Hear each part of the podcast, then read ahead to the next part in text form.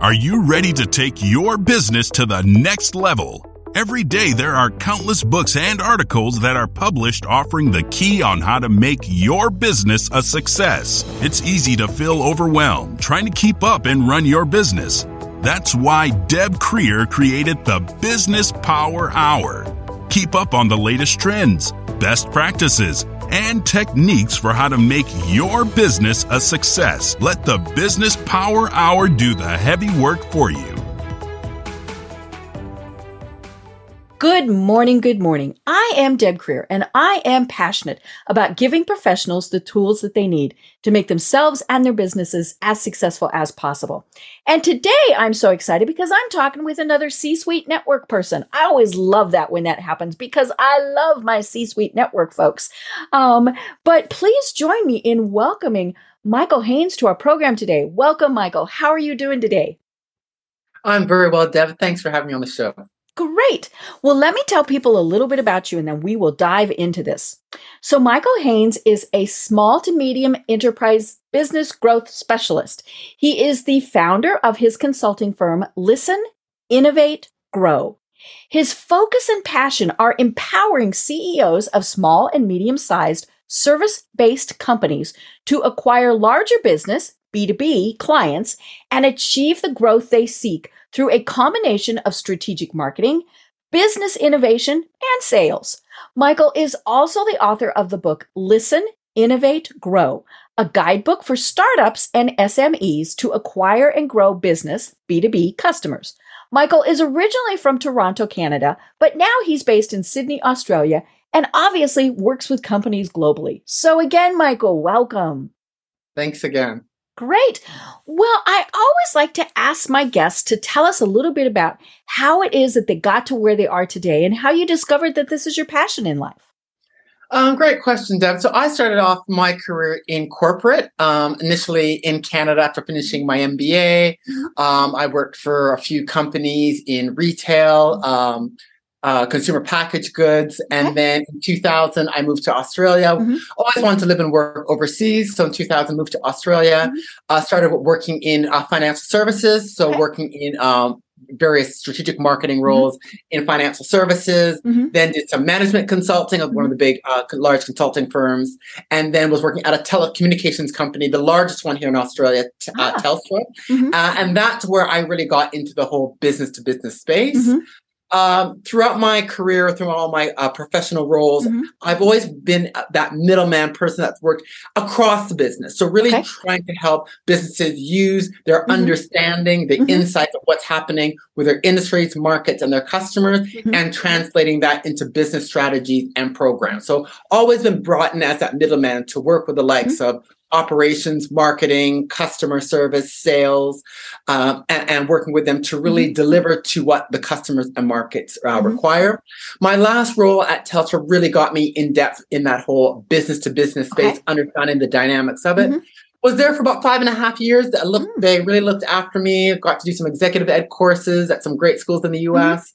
And then it came time to either move up the corporate ladder or out. And I couldn't have think, no offense, anything worse than, you know, becoming a senior corporate exec. My family, I come from a family w- which we have a lot of entrepreneurs. My okay. sister has her own law firm. Ah, uh, my wow. cousin has her own uh, DIY home mm-hmm. renovations business. Uh, her husband has his own construction company. Mm-hmm. And I've always had a close affinity, hence to small business. Mm-hmm. And so I decided in 2010, after mm-hmm. spending four and a half months in South America, volunteering um, at an after school program, traveling mm-hmm. around South America mm-hmm. to set up my own company and to work with my peeps, where my true passion is mm-hmm. working with small and medium businesses. And so that's kind of where I've been mm-hmm. ever since uh, 2000, January 2011 to date. Wow. I love it. I love it. Well, you know, we hear B2C and B2B. So tell us the difference and you know and and, and then we'll talk about why um, you want to focus on B2B. Okay, great question, Deb. So B2C, business to consumer. So that's mm-hmm. when businesses are selling direct to the consumers. So okay. for example, you have your airlines who are selling mm-hmm. to us as our, you know, leisure travelers mm-hmm. and selling us um, airfares, accommodations, those kinds of things. Um, when you go to a, a restaurant, that's a mm-hmm. business to consumer. Mm-hmm. The restaurant is selling to us as the diners. So mm-hmm. that's the business to consumer uh, concept. Business to business is when a business sells their products and or services to other businesses. Mm-hmm. That could be an IT technology company Mhm. that is selling uh, managed services, cybersecurity uh, services to other businesses. It could be a catering company Mhm. who's selling their catering services and Mhm. providing you know lunches and coffees and all of that to the big corporate clients. Right. Um, it could be a courier company who's Mhm. providing courier delivery services for other businesses. So selling business to business is one Mhm. business selling products and or services Mhm. to another business. Right. Um, the reason why, Deb, I focus on the B2B com- um, sector is because for small medium businesses, B2B for me is the way to be. There is a lot of great opportunities if you can land those business customers, particularly those larger customers. However, you need to understand the dynamics of selling business to business. Because when you're selling business to consumer, the airline is selling you tickets for us to go on vacation, to Mhm. go visit our family. There, it, you as the purchaser, you're the decision maker because Mhm. I've decided to purchase from Right. X airline, Mhm. Air Canada, whatever. I'm decision maker, and I'm also the one traveling. Mhm. When you are selling, however, I'll use an IT company, and if let's Mhm. say an IT company is providing consulting services, Mhm. so the IT company is selling into, let's say, one of the banks to provide some IT management services. Mm-hmm. When you are selling the decision makers, there are multiple people. that will be Right. Yeah. It's not that you make buddies with one person. No, You might have the wrong multiple person. people now. Mhm. And it- as you're going into larger organizations, it's not uncommon for there Mhm. to be five or six people Mhm. in that organization. Someone from IT, someone from finance, someone Mm-hmm. from, from risk, someone from legal, someone from operations. All of those people will constitute what we call the buying group, Mhm. and they will have their priorities and objectives and selection criteria. Mhm. So you really have to understand when you're trying to market to and sell into other businesses, you Mm-hmm. have to recognize there are multiple people that you have to be making sure you understand their Mm-hmm. priorities, requirements, and selection criteria, and also how they buy, how they Mhm. do their research and decision making, because that defines your marketing, your sales strategy, and how you deliver. Right. So very important that you really understand that. Mhm. That being said, Deb, and we can talk about more of that later on, when you are successful and able to get business clients, massive benefits for our small and medium Mhm. folk.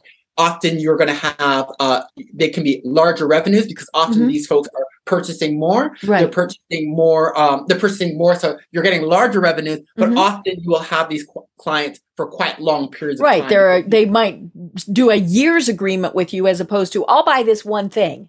Yeah, exactly. So they may start off, for example, to use the IT company again. They might start off with some consulting services, uh, which they may have you going on an ongoing basis to provide them service and support. But then also, there's often a lot of cross sell and upsell opportunities Mhm. for you to sell in other products and Mhm. services to that company. So you might start off with the IT consulting services, move on to IT project management. Then Mhm. they might say, we want some of your cybersecurity services. Uh, we might want some remote support. So all of a sudden now that one client, as opposed to just giving you, let's say, $40,000 in revenue, Mhm. you're going up to 80, 120, and they're getting in these long-term contracts because now if you're delivering well to them, Mhm. they want to keep that business uh, Mhm. as well. So larger revenues, longer term, and Mhm. also in terms of accelerating for growth, you know, momentum tends to breed Mhm. momentum in B2B because if you're doing well, word of mouth is a big criteria Mhm. of how decision makers buy. So uh, within your client, that IT firm, the head of that IT company, he's going to have, you know, he or she's going to have colleagues who may be looking for IT services. And that referral will be say, well, yes, try Deb's company. Mhm. So, you know, getting referrals is often a big component. Mhm. And if you do well, a lot of your business will start to come from referrals, uh, which can lead to other clients as well as other opportunities to market your business Mhm. because then you start to become known in your industry within your markets. You might start getting invited to conferences, getting invited on podcasts, being featured in publications. So there's a real growth engine that can really Mhm. happen as well. Hence, B2B can be a really great way to really build and grow your business as a small, medium business owner. And Deb, sometimes it only takes one opportunity to start the engine. Momentum breeds momentum. hmm hmm Well, you know, I, I loved your book, um, and I want to talk about why your book and your company are named "Listen, Innovate, Grow." You know, and, and it's it's funny. You know, I I put commas in between because we listen, then we innovate, then we grow. But but tell us a little bit more about that, and, and because obviously that's the theme of all of this. But you know, tell us a little more about it. Sure. So I call the the book "Listen, Innovate, Grow" as well as my company mm-hmm. because listen innovate, and grow are the three key activities mm-hmm. that small and medium businesses. I'm going to talk about this. I mean, all businesses need to do it, but let's talk right. about our people. Mm-hmm. Small, medium businesses. Those are the three key activities you need to be doing on an ongoing basis mm-hmm. to acquire, retain, and grow those business clients that you seek. Mm-hmm. And in terms of the listening, innovating in particular, as well as the growth, but listening and the innovating, there are some specific things you need to be doing mm-hmm. in a B2B context in order to be successful. And so that's why I call my, the book is called that. The company is called mm-hmm. that. And my underlying framework is the Listen, mm-hmm. Innovate, Grow framework. Right. And that's when I'm working with mm-hmm. clients. That's the framework that we use to guide them in terms mm-hmm. of developing, building their growth mm-hmm. strategy, and really helping them achieve what right. uh, the, the, senior leaders mm-hmm. uh, and their teams want to achieve. And right. so we can just break it down and go through each of the components um, if you like as well. Yeah. excuse me, you know, because obviously the first thing is listen. Listening. Yeah. you know, if we don't listen, and it doesn't matter if it's small business, big business, consumer, whoever, if we don't listen to what they need and want, we're we're clearly going to have a trouble, have difficulties. But what I loved in your book was that you also talk about you have to listen internally to what your employees and staff are saying. So talk more about that. Sure. So, in terms of listening, you need to be listening on three levels. So, the okay. first, what you just spoke about, is listening to you. So, mm-hmm. that's really understanding in terms of you as the uh, business owner, the the the the leader, the you know that mm-hmm. CEO of the company, mm-hmm. listening to you, uh, listening to your company to understand what is your vision, what are your key priorities that you want to be achieving for the business? Mm-hmm. It's about understanding your company, understanding its strengths, mm-hmm. its core capabilities. You know, where are you having success? Where are you having the wins in terms of the kinds of clients that you serve, the kinds of industries and markets that you operate? You know, where have you had success? So it's mm-hmm. really having an understanding of you, the business owner, your vision, your mission, where you want to achieve, where you want the company to go, and understanding your strengths, your core mm-hmm. competencies where you're having success. So mm-hmm. really having a, a, strong understanding on that level. So that's mm-hmm. listening to you. So that's one component. Mm-hmm. Second component is listening to the market. So you really need to have a current in-depth understanding of those industries, mm-hmm. geographic markets right. that you are You serving. do have competitors, folks. And competitors as well. You really need to have to mm-hmm. have an understanding. What are the trends? Mm-hmm. You know, mm-hmm. what are the, you know, what are the trends? What are the key developments that are happening? Mm-hmm. What are some of the, you know, the market conditions? How is your industry, how are the markets doing? So if you're mm-hmm. operating in IT, in financial services in North America, how is that industry doing? What are the key developments? What are the key dynamics? What are some of the broad customer trends? Who are your competitors within those markets? Mm-hmm. And when you're understanding your competitors, you need to be understanding your competitors from your customer's perspective. Right. What are the alternatives mm-hmm. they are seeking? Yeah. Because They've got a dollar bill. Who are they going to spend it with? Yes, because they will consider various alternatives, which mm-hmm. might be a direct competitor or could be an indirect competitor. Right. So, to be using an example of professional services, if we're mm-hmm. talking an accounting firm or law firm, mm-hmm.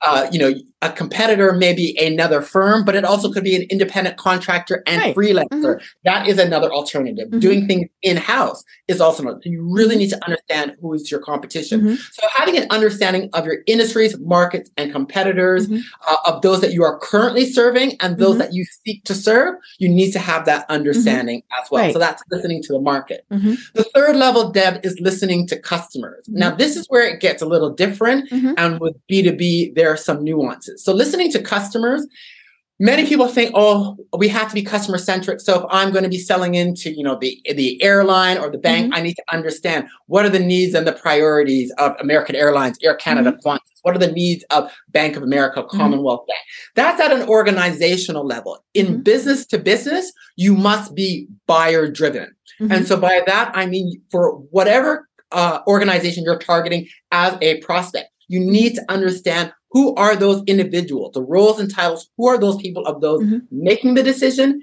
and those influencing the decision. Right. And that can range from anywhere from mm-hmm. a couple of people if you're selling mm-hmm. into other small businesses to eight or nine people if you're mm-hmm. selling into larger organizations. But we must have an understanding, identify who those people are, mm-hmm. what are their key priorities and challenges, mm-hmm. and how do they buy. Mm-hmm. Where do they go? What are they reading? What are they listening to? Who are they talking to? Where are they going? What are they doing? uh, as part of their buying selection process because that will define those three questions of who makes the decision, what are their priorities, and how they buy. That will define what your marketing and sales activities mm-hmm. need to be. Right. So it's listening on three levels mm-hmm. listening to you, listening to the market, and listening to customers. Mm-hmm. But in B2B, we must be buyer driven. We must right. understand those decision makers and influencers. Mm-hmm. What are their priorities and how they buy? Mm-hmm. Understanding on those three levels will give us clarity as to where we need to be focusing mm-hmm. our efforts for the business in terms of what industries, what markets, uh, what are the kinds of decision makers, and that will give us very much mm-hmm. clarity in terms of what are the things we need to do, mm-hmm. and that's where the innovate component comes right. in. Right. You know, I've always found it interesting dealing with the big companies um, because you're right. There's there's multiple levels of who you're dealing with, and then there's sometimes that little hidden person mm. that you know they might actually they might not be the decision maker, but they can stop it or you know all these various things. And and it's tricky sometimes to figure that out because you know you're making a sales call. And so again IT you know you're you're selling IT services. So you talk to the head of the department for IT right? Makes sense. Um you know and somewhere in there you're thinking okay you know maybe uh say if it's a financial company that you're dealing with then you know that you might have to get legal involved because of IT and and you know all of those things. And somewhere in there there's a money person that's you know there's the CFO, there's you know all of those different things. And but it's so hard sometimes to actually figure that out. And it's not like you know eh, you can do and I did this yesterday. This was this was bad form of me. I went into a business and I wasn't happy with what the young lady told me. And I said, I need to see your manager. And that's, oh, that was bad. That I apologized to her immediately. But that's kind of how this works. We're not quite sure who that, uh, those other people are. So how do we suss that out when the only contact we might have might be, say, the Department of IT head, you know, the, the person, our, our initial contact. How on earth do we figure out who else we need to talk with? Okay, so great question. And I'm actually going to back it up a little bit. Okay in the world of B2B now, we need to understand though, in terms of how buyers buy, mm-hmm. uh, buyers don't want to be sold to, they want to buy from your business right. buyers are doing a lot of independent research mm-hmm, mm-hmm. and decision making. Right. Well, because uh, they have other people they have to report to. I mean, all these various things, and they have to show that they've done their due diligence. They they do, and we have to recognize that. Uh, and there have been a lot of studies that have been done about this mm-hmm. in the B two B context, where business decision makers do a lot of independent self research, and mm-hmm. they don't want to talk to you, and they will not talk to you until much later in the process. Mm-hmm. Right. You really have to now, as part of your your your marketing activity activities and your sales mm-hmm. activities, your marketing activities is very important. And it's very much around proactively by listening and understanding your customers. You mm-hmm. need to be proactively providing them the information, tools, resources that they use in their decision making mm-hmm. where they go for information. Right. So doing that listening, doing that research to understand who mm-hmm. your folks are and where do they go for information? Mm-hmm. Are they reading certain publications? Mm-hmm. So perhaps then you should be maybe ha- looking to have an article featured on that. Um, mm-hmm. your content on your website will be very important because more right. than likely um, they're going to be doing Google mm-hmm. searches. Um, the likes of, you know, there might be certain podcasts, there might be certain mm-hmm. events, be it online or in person, mm-hmm. that they're going to. You really need to understand what are these various things that they're undertaking. They may like to do assessments, diagnostics. Mm-hmm. So making tools and th- some of those resources available. You have to proactively understand what those are and put those out there mm-hmm. because at any point in time, they've done the studies now, and only really three to five percent of people are, are in buying mode mm-hmm. uh, in, in a B two B context at any mm-hmm. point in time. People will do research and mm-hmm. they'll you know read publications, mm-hmm. they'll talk to their peers, etc. And the buying cycles in B two B can be much longer. So right. we have to be proactively mm-hmm. putting things out there mm-hmm. uh, so that as the decision makers are going out and seeking uh, so, services and solutions uh, that they and requirements right. they, they need for their companies mm-hmm. that they'll be able to be proactively find you. So mm-hmm. it is a combination of marketing, which is all about what I call buyer enablement, mm-hmm. providing mm-hmm. the tools and resources that buyers need. And then, as part of your sales um, component, yes, you will need to be doing your research through the mm-hmm. likes of LinkedIn. Um, being part of the appropriate kind of groups and networks and mm-hmm. communities mm-hmm. is very important. Important to build the connections, the contacts that can help make do those introductions, mm-hmm. be part of those communities where you can get an understanding and get some of that inside mm-hmm. scoop and intelligence around that particular company, right. that IT company you're targeting. Mm-hmm. How does the decision making work and so forth? So there is, so it's both kind of the uh, marketing to proactively enable buyers mm-hmm. as well as your proactive business development of doing your research through the likes mm-hmm. of LinkedIn, industry publication, attending events, uh, being part of mm-hmm. communities and networks, very important. Building your network is part of your net worth as right. part in, in, B2B now more than ever. Mm-hmm. Because buyers, again, Deb, don't want to be sold to, but that peer to peer network, mm-hmm. who do you know? Who should I talk right. to? Oh, yeah.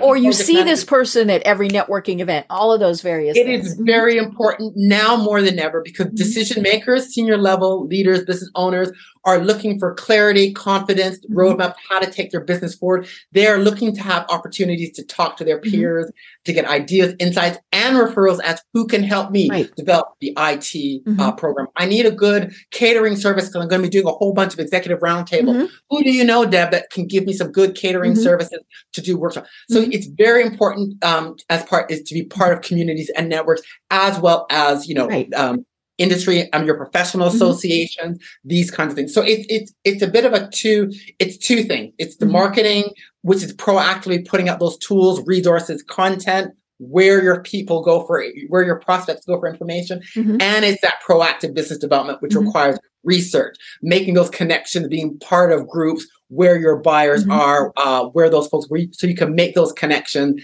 gain those insights as well so it's right. a bit of it's a mm-hmm. bit of both well and of course the tricky thing is that quite often we never even get to talk to the decision makers right? You know, we get to that first level, we give them the sales pitch, we give them all the materials, and then they say, I'll take it higher up or whatever. And you know, and, and so that's where when you've done the networking, when you've done the your research, you know, because you might be connected with that decision maker on LinkedIn. So you might not actually meet them, but they're like, "Oh, wait a minute, I know Michael. I, you know, I've I've seen Michael's posts on LinkedIn, um, you know, and and so that's where it's in, and you know, I've I've been there and done that where you never actually get to talk to that decision maker, or maybe not initially. You know, they might narrow it down to say two or three, then they're going to talk to you. But there's, you know, so it's almost like you've got a gatekeeper that you need to go through. And so you have to make sure you have provided that first level person with as much information as they need when they start going higher with the process.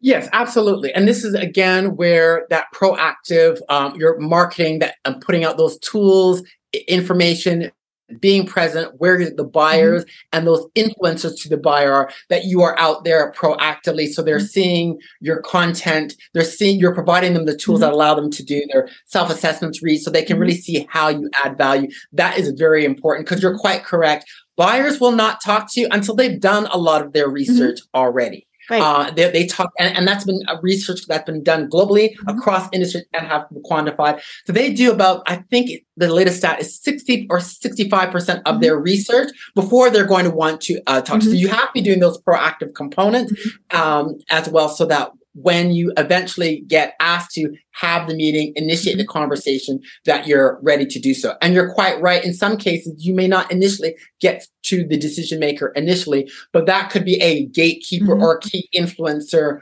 who may be part of the process in doing that, um, you know, shortlist and mm-hmm. part of making those recommendations. Right. Hence why really understanding both the organization, understanding some of the key participants mm-hmm. and where they are um, in terms of their industry's priorities um, and what they use is so important so that you really can embed yourself in part of the whole buying mm-hmm. process about right. how they go making uh, mm-hmm. their buying decisions. Mm-hmm. Um, it, it's so important. Right. I want to go back a bit and, and talk about what in your book you call listening to you, which yes. is the company, you know, so it's, but it's also you as the business owner, the business CEO, whoever it is, um, because so many times I think businesses forget that whether they have two employees, 2,000 employees, 200,000 employees, those are the people who quite often know what's going on the most you know especially the bigger the business gets. I mean you just can't you know you and and so when you want to know okay what are people saying about us? You know what procedure you know what what are we doing internally that's not going well? I mean all of those things. And of course that's scary. Oh my gosh. I mean on all of this you don't want to ask somebody what yeah mm-hmm, you know because they might tell you something that you don't want to hear. But you know i remember years ago i worked for a very large financial services company and our CEO, now it was, you know, 17 story building. And now part of that was parking, you know, but for the rest, we were the company or, you know, we were the building. And he would routinely stroll around, scared everybody half to death because, you know, it was cubicle land and he was tall enough that you could see him everywhere he went. And, you know, everybody's thinking, why is he here? Why is he here? Um, but he would stop. And, and he was a very personable man and he would chat with people. But he made it a point that he talked with the people in the in the mail room almost every week because they really knew because they were the people who went around on the floors. They talked to every person there and he knew that they really knew what the heck was going on. Um, and i just always found that so interesting because a lot of people are like well why would the ceo go talk with someone in the mailroom? Well those were some of the most important people in that company um, so yes, uh, so great points that you raised. So first point, Deb, when you say something you don't want to know, you do want to know when there are problems. and You want right. to know. You really, you, you really do. You think you don't, but you do. You, you need to know. You want to know, and you need to know. It's your responsibility to know. Mm-hmm. It, your very success of your company may hinge on it. Right. Um, mm-hmm. So that whole listening to you very much that does involve listening to your employees, mm-hmm. understanding what's going on, mm-hmm. uh, you know, what's working, what's not working. So having the informal chats, visiting, talking to people at different levels of the mm-hmm. organization, talking to your operations, frontline, mm-hmm. client facing uh, folk, um, you know, uh, listening, you know, listening to what they have to say. Mm-hmm. In some cases, you might, if you have a call center, you might sit in, listen on a few calls, going on mm-hmm. customer mm-hmm. visits. Right. Um, customer visits is a big mm-hmm. thing. I'm a big advocate of in B2B, mm-hmm. um, where you can actually get in and participate. And I've set up programs. I work with mm-hmm. clients to set up customer visit programs where there are visits, wow. we do workshops, um, so that because you really need you need to get in tune to know from your employees what's working, what's not, because they can really tell you what the what is required to take a mm-hmm. business strategy and put it into life to execute mm-hmm. in terms of new products, new services, etc. What's feasible, what's not. Similarly, having discussions with your customers, with those decision makers, and understanding mm-hmm. what is going on um, as well is quite critical. Mm-hmm. And so, talking to your customers, listening uh, to your customers is mm-hmm. a big key component right. that I always ask uh, all of my clients, okay, so who are your top customers in terms of the ones that you have that are giving you revenue mm-hmm. and those top three or four prospective customers mm-hmm. that you mm-hmm. want to be getting? When's the last time you've had this discussion with any relevant um, decision makers mm-hmm. within there? And Deb, quite often, that's often the gap where mm-hmm. either they haven't talked at all or they haven't talked uh, for a while. Right. And it's very important. So mm-hmm. that doing that listening at an employee level, but mm-hmm. also listening to your customers, listening to your mm-hmm. buyers is something that's very important. And it's about having those having conversations, uh 15, 20 minute conversation mm-hmm. initially to understand where they're at, mm-hmm. where they're looking to go, what's working, what's not. Um, even just having a 15, 20 minute as an initial conversation. Mm-hmm. I work with clients for where we'll do more in-depth interviews or workshops with more of the team but even that mm-hmm. initial with a decision maker that 15 20 minute conversation and asking them some key mm-hmm. questions mm-hmm. around some of those areas you will uncover opportunities in terms of where things need to be fixed opportunities right. to provide new products or services mm-hmm. or service improvements Doing that listening, listening across your customer mm-hmm. base, uh, and recording those conversations mm-hmm. and sharing that information back with your teams, mm-hmm. so you can say the so what, what's next, what it means for mm-hmm. your business is so important, and that is part of the foundation mm-hmm. um, of listening, which is going to give you that clarity. Mm-hmm. That listening to your customer through those conversations, combined with doing some research around understanding your markets, will give you clarity on where the opportunities are, what you need to be focusing on. Right. Really quickly, in terms of listening to the market, um, people often think, oh, that's so expensive. I've got to hire a market research company. No, you don't. Mm-hmm. First call—it's it's about spending a bit of time and doing some research. Right. Hello, you can Google it. yeah, you can Google but very important. And where to start? The industry and professional association. Right. Great place Mhm. to start. Go onto the website of the Industry and Professional Association because that will be the repository Mhm. where quite often they will have all of the reports and white papers of what's going on, webinars. They'll often have events, which is Mhm. great in terms of you're going to be able to get an understanding of what's going on in the market. It could be an opportunity to make some connections. So your Industry and Professional Association is a great starting point because they often have the publications, etc. I advise many of my clients you need to you should be members of some of your industry and professional association for some of your key market. Mhm. That is a great starting point right there. Um, relevant industry publications as well. Um, third one will be consulting firm reports. A lot of the big consulting Mhm. firms, if you go onto their websites, the Bains, the McKinsey, the Right. Accenture, Mhm. they will have research and insight section on their website. A Mhm. lot of free reports, white papers that will tell you Mhm. what's going on. Right. So, a bit of doing some of that online research, starting off with your industry publications, Mhm. industry professional associations, great starting point to do that research to build your understanding of the market. Right. Um, so, those are some easy, practical, but very effective ways to keep give you that understanding Mhm. of that listening, which will give you that Mhm. clarity and focus of what industries, markets, customers, Mhm. and decision makers you need to be focusing on, which will give you the way to move forward, Mhm. which is where innovation comes right in. right i want to there was something quick i want to go back to in in the listening part in your book you talk about if you can find the customer who never ever would buy from you and and ask them why would you never ever buy from us? Now of course that's that's pretty tricky to even be able to find those but i love that concept because that's where you might really find some of those hidden gems So, really, uh, great point, Deb. So, what I'm talking about are your non customers. So, Mhm. ideally, when you're listening to customers, you want to talk to current clients that you have, Mhm.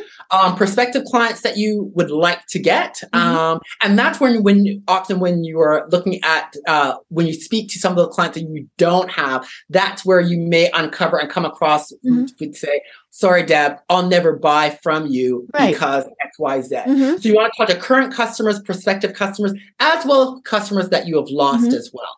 Because then, because by talking to your non-customers, Mhm. either ones you want to have, th- those prospects, Mhm. or ones that you've lost, you may uncover things that you are not doing, Mhm. um, areas of improvement, etc. Other things that you need to be considering that you won't uncover those insights, uh, tho- those key factors, considerations. Uh, from your current Mhm. customers. So ideally, you want to get a full, what we call a full market view. We're Mhm. talking to our current customers. We're getting some understanding of what prospective customers' needs are, and understanding priorities, drivers, and needs of those that we've Mhm. lost as well. Because by then, you'll ha- by doing so, you'll have a full market view Mhm. um, in terms of what are some of the things that you need to be focusing on, and it will help you decide. As that business leader, okay, Mhm. what are some of the things we need to work on? Is it our operations, our service? Is it our products? Is it maybe how we're marketing and we're not getting through to some of the decision makers Mhm. and giving them what they need to facilitate their d- d- uh, decision making. Right, right. You know, and so of course, once we've listened, that is Yeah. when we start innovating. Yeah. And if we don't innovate, no, you know, we can kind of coast for a while. But just ask, say, oh, Kodak or you know, Blockbuster Video. What happens if you just coast?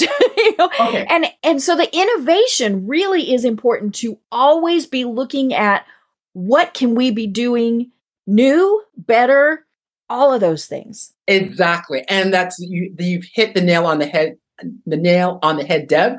Um, so we're talking about business innovation because people often think innovation technology. Right. I've got to be the next Elon Musk and come up with Mhm. the next big thing. No, we're talking about business innovation, and you've accurately described it. It's about new introductions Mhm. and or improvements that you're making in response to your Mhm. market and or customer needs.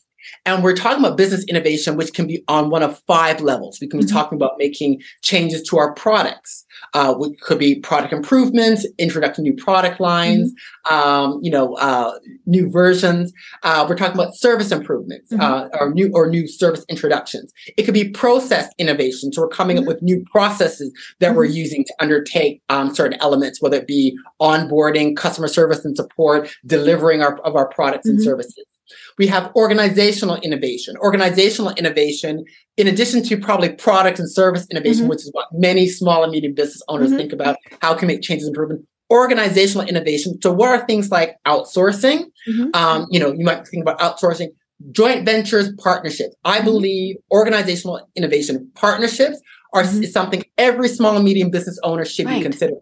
Mhm. And I'm not talking about, you know, Deb, you and I joining force and we be, Mhm. you know, we're having a legal merging of our two companies. Mm-hmm. It could be as simple things as finding if you're an accounting firm, for example, uh, and you pair up with a law firm, both Right, of you yeah, so that you've- you've got kind of- you're yeah, both targeting things you mid-market offer. organizations. You're Right. both targeting mid-market organizations. It could be as simple as swapping content for your email list. So you're Mhm. sending content to your respective email Right. list. You you have blog on each other's sites. Yeah, you all might sorts both decide to Mhm. have oh do a joint webinar do a Mhm. joint breakfast Mhm. um, it could be having a combined offering so you might Mm-hmm. have the accounting and legal end of year uh, Mm-hmm. comprehensive package where we're going to do a workshop consultation and it's a combined offer it could be that but even simple things like you know email doing a live stream where you both do a live stream together on Mm-hmm. Right. linkedin You're You do a podcast. Hmm. you do a podcast. But there's a number of things that you can be doing in terms of partnership and collaboration. Mhm. So partnerships is one form of innovation which many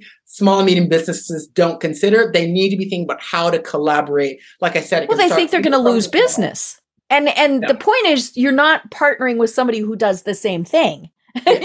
Exactly. You're looking at complementary services, those where you have, uh, they might be in certain markets, um, Mhm. certain industries, have certain kind of customers that you want to get to. You can start very small, like with around emails, content, doing breakfast forms, um, as those kinds of things that Mhm. allows you to gain that access, Mhm. gain that credibility, that visibility. And then the last form of innovation is marketing innovation. And so, marketing innovation, there are some specific kinds of B2B uh, marketing strategies that you should be considering as part of your uh, marketing strategies. And so, things uh, such as we, we've, um, things could be as simple as um, account-based marketing, for example, so where you've identified who are your those you know two or three key clients that Mhm. let's say are accounting for the bulk of your revenues Mhm. developing very um, personalized tailored marketing programs for for those you know key core vip Mhm. clients so you might have certain webinars and special training sessions and and you might come up with some specific content to really cater to those key um, clients Mhm. that are accounting for the bulk of your business um, that Right. could be one thing um, influencer marketing so Mhm. finding out who are the go-to's within your industry Mhm. and so, influ- you know, and so often your industry and professional association that can be an influencer, you know, um, because they're often doing the events, they have the podcast and magazines, Mhm. reaching out to them and seeing how you can leverage them by being a guest on their podcast, um, writing an article for that industry publication. So, finding out who are the go tos that your decision makers go to for information. So it could be an event, it could be an influencer, an Mhm. individual who's a deemed expert, Mhm. uh, often your industry and professional associations are a source. Podcasts are Mhm. often a key source now because it's often where C C level folks, a lot of your clients are going to to listen and understand what's Mhm. going on. So identifying these opportunities, the Right. go tos for your decision maker, Mhm. and seeing how you can market them. Uh, Mhm. Use them as part of your marketing. Mhm. So yeah, business innovation is all about new introductions and or improvements. Might be Mhm. minor, might be sig- significant, um, you know, more substantial. But Mhm. looking across those five areas of product, service, organization, Mhm. process, and marketing, and seeing what changes, introductions, and improvements you can be making in response to your market, customer, and Right. buyer. hmm Right. You know, and you mentioned marketing, which is my background. And, you know, we absolutely have to have marketing strategies. And, and, you know, you mentioned in the, the notes you sent me, you know, about random marketing tactics. And I call those the squirrel tactics. You know, the, oh, let's try that. Oh, let's try that. You know, and, and, or the, you know, the flavor of the month or whatever, and without ever stopping to plan. And, you know, for everything that we're talking about, we have to have plans, we have to have strategies. But I think marketing is one of those that people really, especially in, you know, if you're trying to, to do multiple things, you think, well, I have to reach them in multiple ways.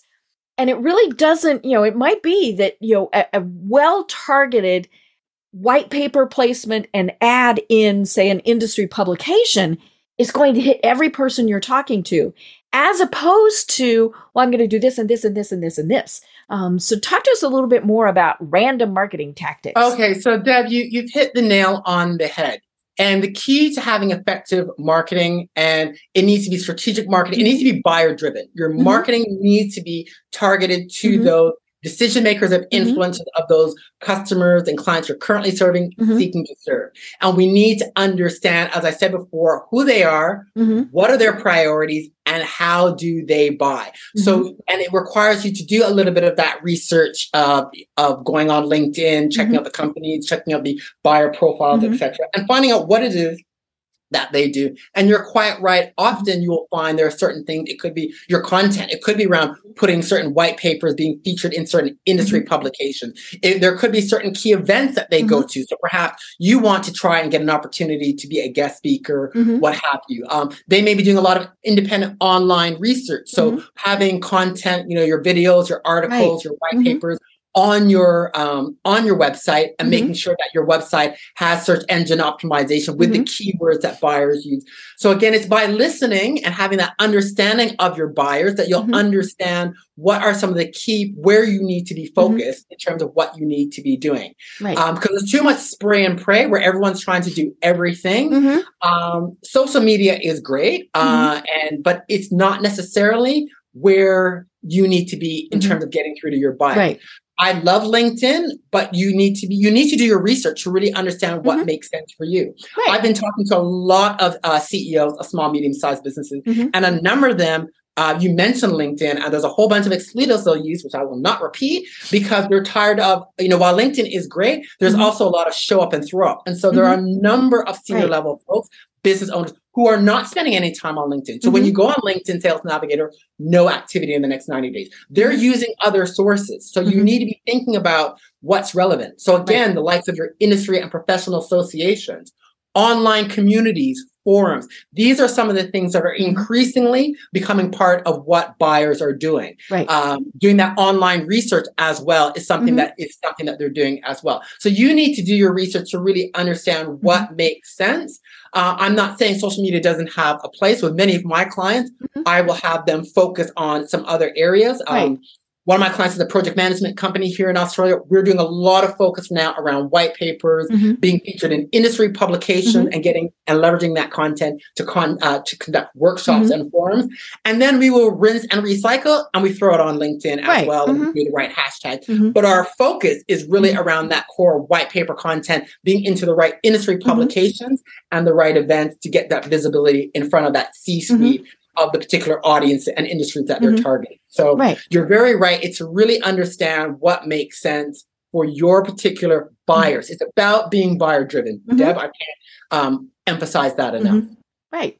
You know, and and it's it's you know, I, I tell people, especially with the you know pertaining to social media, you know, we think, ew, Instagram, Facebook, ugh, you know, especially if you're a senior executive, you don't have time for that. Or, you know, you're only doing it to connect on a personal level, things like that. And and I remind people there are industry specific social media sites you know and and we the general public don't really hear about them because they don't pertain to us. And so that's a great place to get your foot in the door uh, you know even if it's just like you said the online chat rooms things like that that you know that is a great place to, to be there. Now obviously you always have to be very transparent very honest. Um, you know you can't be under you know trying to, to go incognito. I think we've seen that happen especially with um, sometimes you know senior executives want to know what are people saying about me? So i'm going to set up a fake account on say twitter or whatever and it, that lasts for a little bit but then when people figure out who it is oh no bad. Um, you know and and because you know the goal is obviously to build relationships and if you build that relationship on faults then there it goes Uh, absolutely. And so again, I'm really big on with my clients focusing in that having them focus on, you know, where what makes sense for your industry, where your buyers are at, and let's be doing the kinds of meaningful, strategic, buyer-driven activities Right. uh, to get the visibility to build those connections, um, to really enable those buyers Mhm. as part of their buying process. Mhm. So let's focus on what makes sense and put our emphasis there. And it will be different for different industries. Right. For some, yes, social media needs to have a big role. I had a client uh, a year and a half ago that worked in the engineering space uh, in a very specialized area pertaining to uh, urban transport, for Mhm. which we did not, we focused very much in terms of very niche uh, niche industry groups, Mhm. very Right. niche publications, Mhm. because they were getting into a very sophisticated, Mhm. very dialed in area about urban transport. Mhm. So therefore, a lot of these other activities made no sense because that's where their decision makers are, Mhm. and was very tight, very focused. Mhm. Um, so it's all about it's all depends by what your buyers are Mhm. doing, and if they're visible on social media, certain platforms, TikTok, etc., Mhm. then it may make sense Mhm. for you to be there. But again, to use the uh, engineering uh, Mhm. consulting firm, that niche firm that I worked with uh, just over a year ago, we went highly, highly targeted, Mhm. even more so than the uh, project management consulting firm that I'm working with, because Mm-hmm. Right. they were so so niche and their decision makers Mhm. was a very small universe and they use very limited source. So you Mhm. really focus based on what your decision makers are doing Right. and where they are at. Right. You know, and and the key is, of course, you obviously have to know who you're trying to reach, um, but to to always remember that it is quality versus quantity. You know, and and just you know, for a company saying, "Oh my gosh, well, we have you know a million people that follow us on Facebook," you know, uh, but if a million people aren't going to buy from you, then you know what you know. But but if you if you did say if you focus that same effort on a white paper that you you had in various places and and hit those people who really need to read it um i was uh there's a, a book uh, by mark schaefer called known it's about yeah. I have. I have Right. Book. Yes. Yeah. and and he talks about the fact that you know there was a person he was dealing with who was kind of you know bemoaning the fact that she didn't have a lot of social media followers and and all of those things. And and like very very small numbers. And when he started asking you know it was she when she sent her blog out it went to five people. Five. But those five people were a majority of her business. Now could she expand? Sure. But you know it, if she had expanded to say 500 if most of those people weren't ever going to do anything with her then she just wasted her time um, you know and, and so by focusing on those five she really increased the business because then exactly what you were saying earlier happened word of mouth you know those five people told the people that they were connected with um, who they knew would you know, benefit from those services as opposed to hey did you see this cute cat video on facebook Yeah, exactly. So it's all it's all about rele- it's all about Mhm. relevance. So what are the relevant channels? Mm-hmm. What are the relevant tools? Mhm. What are the relevant topics? Mhm. Um, insights that you're providing that are relevant. Mm-hmm. to- again, it's all about being relevant Mhm. to your buyers, and mm-hmm. so it's not just about providing any kind of content. Are you addressing the problems, priorities, questions that your target decision makers are having? That you're able to show how you're going to be able to add value. You're going to help provide them the roadmap, help give them some clarity. So it's all about really adding value and being relevant to those decision makers and those influencing the decision. So it's about Right. relevancy to those that matter um, prov- and being visible where it matters. Right. So it's Right. all about being buyer driven, Mhm. being relevant, and, and providing value add Mhm. to those buyers. That's and it's Yeah. really being dialed in Mhm. and requires you to do your listening to Mhm. uh, and on a regular basis. to- Mhm. to- right not just term- every once in a while hmm um because because things are changing things Mhm. are changing the on your online communities and forums have, it's having a massive impact that has been a, a shift that's come within the last nine to ten months there's been a massive shift in Mhm. terms of more and more decision makers tapping into the likes of online communities and Mhm. forums as part of the decision making Right. process you can only uh, be up to date and know what you need to be doing and being relevant for your uh, you know clients and prospects by doing that listening but Right. it's all about Mhm. relevancy Mhm. and that's gained through you know Right, regular right. listening Well, and of course, when you listen and you innovate, then you grow. And again, Yes. our companies have to grow or they're not going to continue to be successful. So, talk to us more about that. so in terms of um, gr- uh, growing so there's a number of things that you need to consider of growth first is what you know what are going to be your growth pathways are you going to Mhm. go after new customers are you going to offer new products and services um, you know, uh, are, are com- combinations th- thereof. Mhm. So, you know, what is the way you're going to grow? So, market share, pricing, new products, new services. Mhm. So, there, there's how you're going to be growing. Um, so, th- what are the growth pathways? So, that's a Mhm. key component, um, which will define which you're going to identify through that listening. You'll under identify what are the different Mhm. growth pathways, and hence what are the areas of focus and what Mhm. initiatives and projects you need to be doing to execute that. But as you grow, then you also need to be thinking about in terms of financial management. So you need to be making sure that you're being very prudent around managing your finances right. because growth, as we're looking to launch new products, you know, gain new customers, mm-hmm. going into new markets, um, you often could go through a lot of cash because, you know, it takes a lot of effort mm-hmm. to gain the visibility, you know, acquiring those new customers uh, takes a lot of effort mm-hmm. and will require a lot of um, expenditure. So, mm-hmm. you know, prudent financial management of monitoring how much you're spending and, you know, you know, what where you're getting the returns mm-hmm. and the benefits prudent financial management of your growth is quite important mm-hmm. um, also need to be thinking about change management because as you go from let's say a micro business of three people then you go to 10 people to you go to 20 people but now you're operating across um, you know international mm-hmm. markets and you're offering you know a whole new set of offerings the organization is going to be changing in terms mm-hmm. of the people its culture so you need to be making sure you're managing the change as the company is growing mm-hmm. and evolving um, you know because you're going to have new processes, new procedures. The whole uh, company ethos right. and culture could mm-hmm. potentially change. So you need to be thinking about that, mm-hmm. which also leads into another element of, of growth that you need to be managing, and it's a whole people management component mm-hmm. uh, because you know. You know the key to anyone can write a great strategy, mm-hmm. but the key to being able to execute is you've got to have the right people right. in those um, mm-hmm. uh, in those roles. So, you, as part of your growth strategy, we need to be thinking about okay, now we've developed our strategies. We're going to develop, let's say, the IT firm. We're going to develop some new uh, consulting offerings that we're going to be taking into, let's say, um, the wealth management market uh, of financial mm-hmm. services. Mm-hmm. Now we need to be thinking about okay, well, what are you know who are who are we going to require in terms mm-hmm. of the skill? What kind of people? What skills are we going right. to be needing? So you have to have a plan for that. And are you going to you know and where are you going to source those people from? Are you mm-hmm. going to use permanent staff? Are you going to use contracts, mm-hmm. uh, contractors, freelancers? Uh, so you need to be thinking about how are you. Now we have the whole work from home thing. Uh, yes, as well. Mm-hmm. Are we going to mm-hmm. have staff that are going to be able to work remotely? So, who do we need? What skills? How are we going to source them? Mm-hmm. Um, that whole people management, because as the organization is changing, making sure that you're maintaining those people. What what training are they going to need? What mm-hmm. support they're going to need? Monitoring how the culture is changing as well, and making sure you're having the right environment that is really going to empower and enable and retain your staff. Mm-hmm. So, those are some of the elements that you need to be thinking. So, your growth path. So, it starts off with your growth pathways, how you're going to grow. And then it's around, you know, mm-hmm. managing your finances, managing the change, managing people and having a strategy how you're going to attract, acquire, retain those people and uh, and really support and um mm-hmm. and, and, and, empower those people as right. well. Right. You know, and uh, it's oh my gosh, we we we have to have you on again because we just scratched the surface on all of this.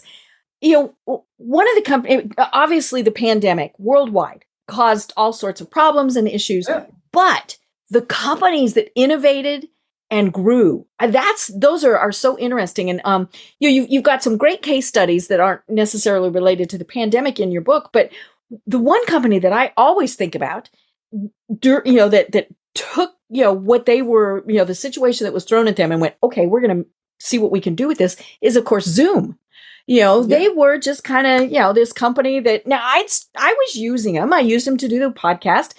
I'm not sure I had ever done any webinars or, you know, online networking or anything like that. I just knew it was a, you know, great thing to, to be able to do something like this.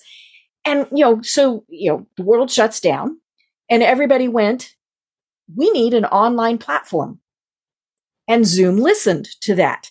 And they listened to what they needed. And, and I think one of the biggest things that they listened to were schools where they said, you know, we have got to have this for our kids and we can't pay for it. And so when Zoom said schools get to use this for free, mm. that had to be one of the biggest flashes of, you know, and, and of course, sometimes that's, that's what you have to do is you have to give your stuff away. Um, but then all these adults went, hmm, well, if my kids are using it, maybe I should be using it too. And, you know, and, and then they have continued to listen as we've come out of the pandemic and people have said, okay, well, how can we, you know, we're, we're still working remotely. How can we add features? What, what can you do? And it's just been fascinating to see how Zoom has grown, especially when platforms like Skype, which is, you know, part of Microsoft, didn't embrace this. I mean, that was, it's, it's really been surprising to me, but Zoom has been just so fun to watch to see. Now, wait, did they have growing pains? Yes. Um, but you know, it was, it was something where they really took this situation and went, what can we do to to make it better for people, and by making it better for people, we're going to make more money because you're right. You know, we have to do that. Yeah, so th- that whole listening and being responsive and being responsive in real time is very important. Mm-hmm. When I'm working with my clients, so we will have our annual planning mm-hmm. um, session to plan out for the year, mm-hmm. but we have what I call quarterly review and reset sessions. So every mm-hmm. quarter, we will go on and we will meet and mm-hmm. we will review to see how the business is performing. We mm-hmm. look at the business metric, what's happening in the market, what have they had in terms of customers, because building into customer li- listening mechanisms. So having, you know, um, Zoom chats, workshops with our customers, um, built that in with a number of clients. Mm-hmm. You know, what is the latest learnings? What's happening going on? And we take those learnings because you will iterate. We no longer just do the one once a year big strategy planning mm-hmm. session mm-hmm. and make all of our implementation change. Right. It has to be done because quite often things can happen quite quickly mm-hmm. in the market. Right. Um, mm-hmm. So with all of my clients, we have quarterly review and reset based on what's happening in the market, what right. our customer needs, certain things that come up. Mm-hmm. Things may have changed within some of their customers mm-hmm. because of new regulations mm-hmm. or a, a big market disruptor has come in mm-hmm. from overseas and now there is a, a, a shift. So you mm-hmm. have to be able, if nothing else, the pandemic should show us the importance of being very responsive to mm-hmm. market conditions and also shows us what's feasible in terms of how quickly we can adapt. It doesn't have to be perfect, but how we can adapt and, and respond to market requirements. Because your clients in general will be, uh, you know, somewhat um, uh, forgiving and allow for, you know, mm-hmm. a little hookups and mishaps. But mm-hmm. we have to be able to be responsive to mm-hmm. their requirements and demonstrate that we're changing and evolving. And again, mm-hmm. being relevant to mm-hmm. their priorities, needs, and requirements. Right. So that that listening and responsiveness has to be done on a semi uh, on a re- on a regular basis. Right. I would say quarterly. We need to be in tune with what's going on with our customers, our competitors, what's going on with the market. Right. Well, oh my gosh, Michael. Like I said, we have to do this again because we just scratched the surface on this. And, you know, and, and, and let's be honest, you know, we're talking B2B, but it's a lot of this applies to B2C also. You know, if you're not listening to your customers, if you're not innovating, then you're not going to grow. Um, you know, and, yeah. and so this is, is so fun, but, you know, tell people how they connect with you and, you know, and, and, and what's, what are the services that you provide?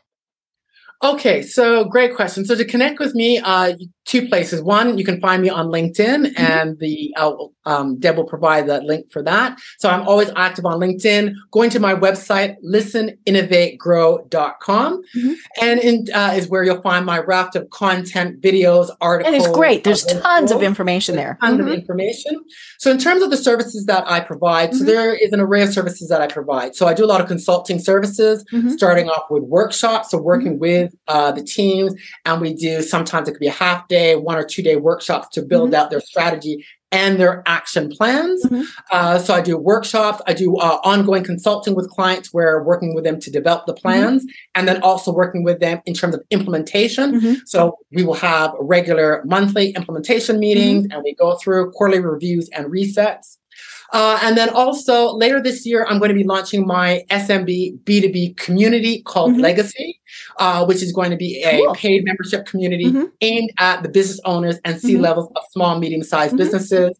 Uh, so it's going to be an online community, mm-hmm. and we're going to be uh, having a range of um, uh, various offerings. So it's going to be the Ask Michael Anything sessions. We'll have monthly mastermind huddles. There'll be some various expert lessons. Where we'll be talking about some of the various elements of listen, innovate and grow. Mm-hmm. We're going to have some virtual events, a bit of fun, and it's going to be talking around aspects around B2B strategy and growth, mm-hmm. but also other elements that are mm-hmm. necessary to be an effective leader and mm-hmm. business owner. So I'm going to be having um, some guest speakers. I'm going to mm-hmm. talk about things like mindset, leadership, mm-hmm. uh, talking about some of the current challenges in, you know, talent acquisition and retention. And so the legacy community, stay tuned for details on that. That will also be available on the website. Right. So consulting services, workshops, consulting services, mm-hmm. implementation support, and the legacy SME B2B mm-hmm. community are uh, my core offerings that I provide. Uh, and again, all of those details at listeninnovategrow.com. Perfect. You know, and we will have a link to your book in the show notes also. Um, and as I said, it was a great book. Lots of, of good information in there. Again, that pertains to anybody. Um, you know, it's, it's, there's, you know, the, the tips that are in there and the information is relevant to, to everyone. Um, you know, and, and so I encourage folks to, to check that out. Well, Michael, like I said, this has been so delightful, and I can't wait to do it again. Um, especially because you know it's fun talking to another C-suite network member. But you have such Absolutely. great information. Do you have any final thoughts that you want to leave everyone with? Uh, I guess my one final thought is that your starting point uh, is is to get out there and listen, talk to your customers. Uh, all of you will have a you know key customers that either you currently have or those that you seek to have. Get out and have a discussion with them. It doesn't have to be very long. With the decision makers, one of those decision makers or influencers, and have a 15 to 20 minute conversation. Find out where they're at, where they're looking to go, what are some of their key priorities and challenges, and what what's needed. Um, and just having a quick conversation from there and documenting it, whether recording with your phone or old school writing, and take it back to your teams. That will give you some insights. I guarantee you'll come up with at least a couple insights that will help you uh, move forward in terms of what you need to be doing in 2023 and beyond. Perfect. I love it. Well, Michael, I cannot wait to, to talk with you again. But until then, I'm Deb Krier. I've been talking with Michael Haynes of Listen, Innovate, Grow. And until next time, everyone have a great day. Tune in for our next program for even more trends, best practices, and techniques for how to make your business a success. The Business Power Hour, hosted by Deb Krier, is proud to be part of the C Suite Network. This podcast is a part of the C Suite Radio Network.